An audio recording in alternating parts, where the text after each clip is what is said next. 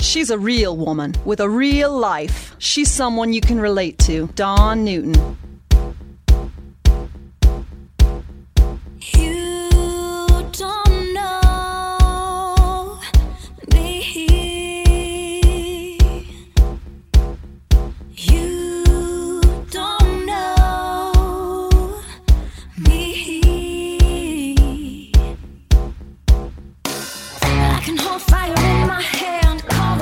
Welcome to the Dawn Newton Podcast. I am your host, Dawn Newton. For 99.9% of human history, the way we lived revolved around one ideal: connection. But in our modern world, we face an epidemic of disconnection, one that we can't blame on the last few years of social distancing and lockdowns. So what's going on? Gabriel Cram joins me today. He is a connection feminologist. He's here to talk about his book, Restorative Practices of Well-Being. The book explores two fundamental questions. How do we address the traumas of our modern world? And how can we reconnect with ourselves, one another, and the natural life that surrounds us? Gabriel Cram, it's great to talk with you. I'm really looking forward to our conversation.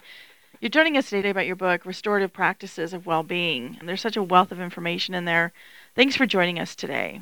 Oh, Dawn, I'm really happy to be here. Thanks for the opportunity. So let's talk about a connection. You go ahead and finish the rest of it. Yeah, it's phenomenal. Yeah, it's a kind of blaringly difficult word to say, but the concept is really simple.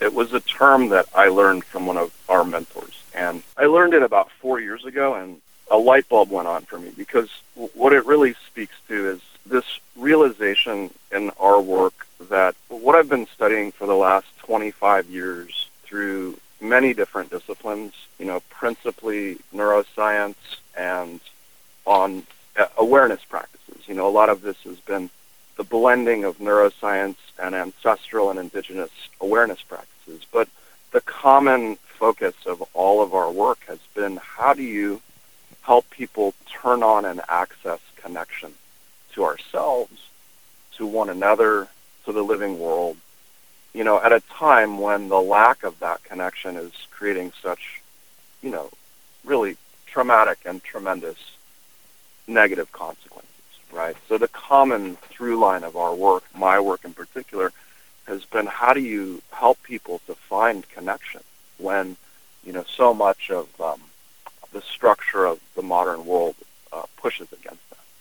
Well, and so much has happened during that 25-year period. Of course, social media has played a part in this too, but I don't know that we realize that we are not connected. How do we realize or become aware that, I am disconnected, not only from others, but even from self?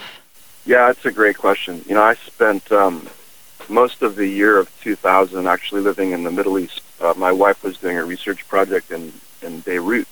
And so we were living in Lebanon. We had this experience in Lebanon that was, it was very strange to me at first because, we were just visiting there, but you could feel in the air in that city if something was happening. On the other side of town, you could feel it. And you just go, you stop and look around and you're what's going on? And then you might hear the news a couple of hours later, but it was in the air. And I didn't understand it at first because growing up in the United States, I never felt anything that was happening, even in a neighborhood near us. But what we started to realize was that the fabric of connection between people there was so deep, it was so rich, it was so uninterrupted, even despite the history, that you could feel people in the city, and it was one of many experiences that led me to realize how much in this country we don't have that sense of, connectedness as a culture. But I think, people don't necessarily realize that they're not connected, but they may realize that they're spending a lot of time feeling angry, or feeling anxious or feeling shut down. And those are really good indicators that we're not at the level of the body dropped into a place of safety and connection. What keeps popping up as I'm looking through the book, just the contents, because it's, self-care and then connection with others and connection, connect to nature and all of the practices that are provided in it. It's just being curious about yourself. And then the way the book is written, it's so relatable in the sense that there's a lot of these things that we do every day that I don't know that we realize the connection we're trying to create or that we're wanting to create, either with self or with others. The benefits of doing this work, what are we going to see and how quickly do we see it? Yeah, I love what you're saying. I think, first just to notice that, in a way, connection is like food. It's nourishment, right? And I think, Don, it's really accurate. Like, we are already probably in our lives having these moments of connection. I think one of the starkest things about the pandemic for me, when it started, 2 years and, 2 months ago, whatever moment it was 2 years ago, this moment where all of a sudden we can't touch people, somebody in the grocery store, they drop something and you can't tap them on the arm. And there were all these micro moments of connection that we were just getting as a matter of our daily lives that suddenly got pulled back with the pandemic, right? And I think a lot of people's baseline physiology really shifted. 6 months in, we saw a widespread, degradation of mental health. And I think it was the result of this loss of connection. You see someone's face and you're tracking, these subtle movements. There's a smile exchanged. You're getting a form of nutrition from that. And so one of the first things is that if we realize we're having a moment of connection, to spend a moment and allow ourselves to let it register, let it sink in, that it's already often, there. We're just not realizing it's food, and so we don't eat it, And so at one level, just in our day-to-day lives, if you take the time to think about when are you feeling the best? When are you having these moments of, dare I say, belonging, right? In the broadest sense. Is it a moment in the garden? Is it a moment, when you're talking to someone in your family? Is it a moment with a pet? Is it a moment outside? And when you do have that moment, can you allow yourself to really, feel it? And when I say that, I mean, register it in the body as a felt experience, right? Let yourself breathe into it. Let yourself settle into that moment and the way it feels, right? So, that's kind of one of the daily practices of it. And then, how quickly do the benefits accrue? Sometimes if you go out and spend 24 hours in a forest, if you're the kind of person who likes being outside, you come back from that and you feel different. I slept out of doors last night, and I'm coming back. I feel different than I did when I left my house yesterday evening. The benefit accrues sort of in proportion to the dose of connection, I would say. I don't know if your audience has this experience where you have a really hard week. This is a pre-pandemic image, and then you go dancing on Friday night or Saturday night or something, and you're dancing for 2 or 3 hours, and then you feel completely different. You shake the whole week off. You're fine. You feel well. You feel happy. I want to encourage, your audience to think of connection as something that's just like food that you would do every day. You wouldn't I'm not going to eat today. Well, I'm not going to drink anything today. Well, I'm not going to sleep at all tonight. There may be moments when you can't do those things, but this idea that connection is another form of nutrition as fundamental as any of those things. Well, and I always think about, too, because we... that state of mindfulness and that inner peace where you can just tune things out. And I always think about how when we're working, we always look forward to that 1 or 2 week vacation where we're going to go camping, we're going to go to the beach, we're going to go to an island, we're going to go do these things so we can decompress and actually breathe. And I think we can all relate to that. I think the goal that I would, and I challenge myself with this as well for all of us, is to try to create that breathing moment on a day-to-day basis, even if it's just a little oasis you can create in the corner of your yard. We know what that feeling feels like because we look forward to it. And then once we're done with that week or 2-week vacation, we come back and we shut it off and get back to what we call the grind or whatever it is, that word is for you. But I think trying to keep that feeling going, but to do that, you got to be mindful, you got to be self-aware, you got to be grounded. That's what keeps coming up for me in conversations like this. Yeah, I love what you're saying. I'm really studying this right now, for myself and looking at it in the culture, because I feel like in this moment where, we're in an economic downturn, the flows of kind of work life and capital and the flow of the rhythm of life itself, maybe they've always been divergent, but to me, like, it's the difference between those two flows and the feelings is so great, right? Like, there's the flow of work, the flow of life, the flow of the economy.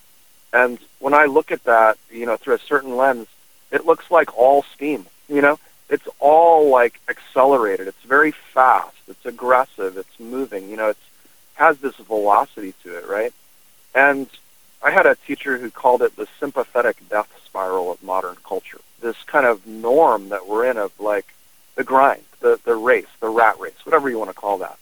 And then there's this other energy that's so different, and all you have to do, that maybe sounds like it's too simple, but, if you step outside into the living world, just look at a plant. If you feel your feet on the ground and you're actually in contact with the earth and not asphalt, like, the rhythm of life, biological life, is at a completely different pace. And it's like, can we take the time each day to keep coming back to that? There's like an island of sanity in that relationship with that pace. There's some profound reality that the reality of life on Earth is that there is a solar economy here. There's like the sun.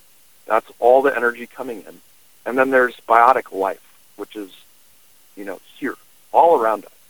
And so the rhythm of that system is the one that's attuned to our nervous system as water.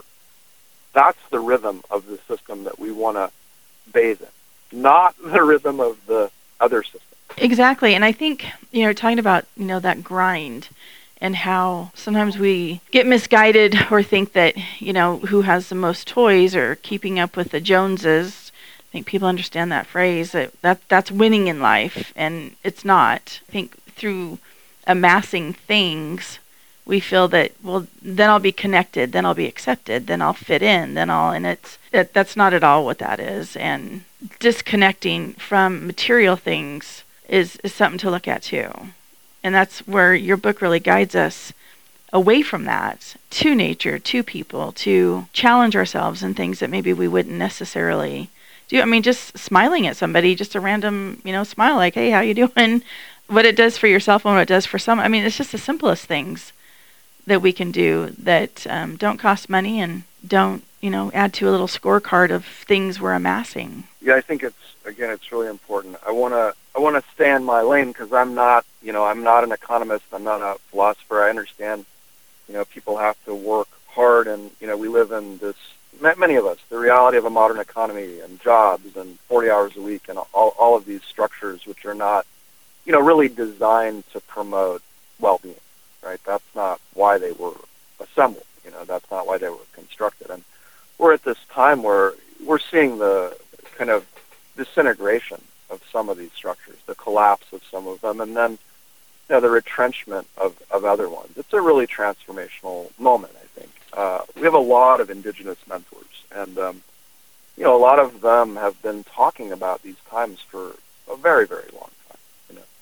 And I think one of the things as a modern person, like I'm a white person of Jewish origin. I was raised in the United States. I think one of the things that we're acculturated into here is like you're saying that, success and wealth are the same somehow, and that affluence is a signifier of happiness. And, we just, again, if we look at the research, we know that it's really not true. Certainly having lack, having not adequate resources is extraordinarily stressful. And I don't want to, diminish that in any way, shape, or form. But I think we've also, as a culture, lost this concept of enough. And we talk about this a little bit in in the book, right? Enough. And that, you know, wealth, there's a way which wealth, I would like to think of it as having, as being spelled W-E-L-L-T-H, the well-being that we have. Without our well-being, you know, none of this matters. None of this stuff matters. At the beginning and the end of the day, it is relationships. It's relationships. We've forgotten that.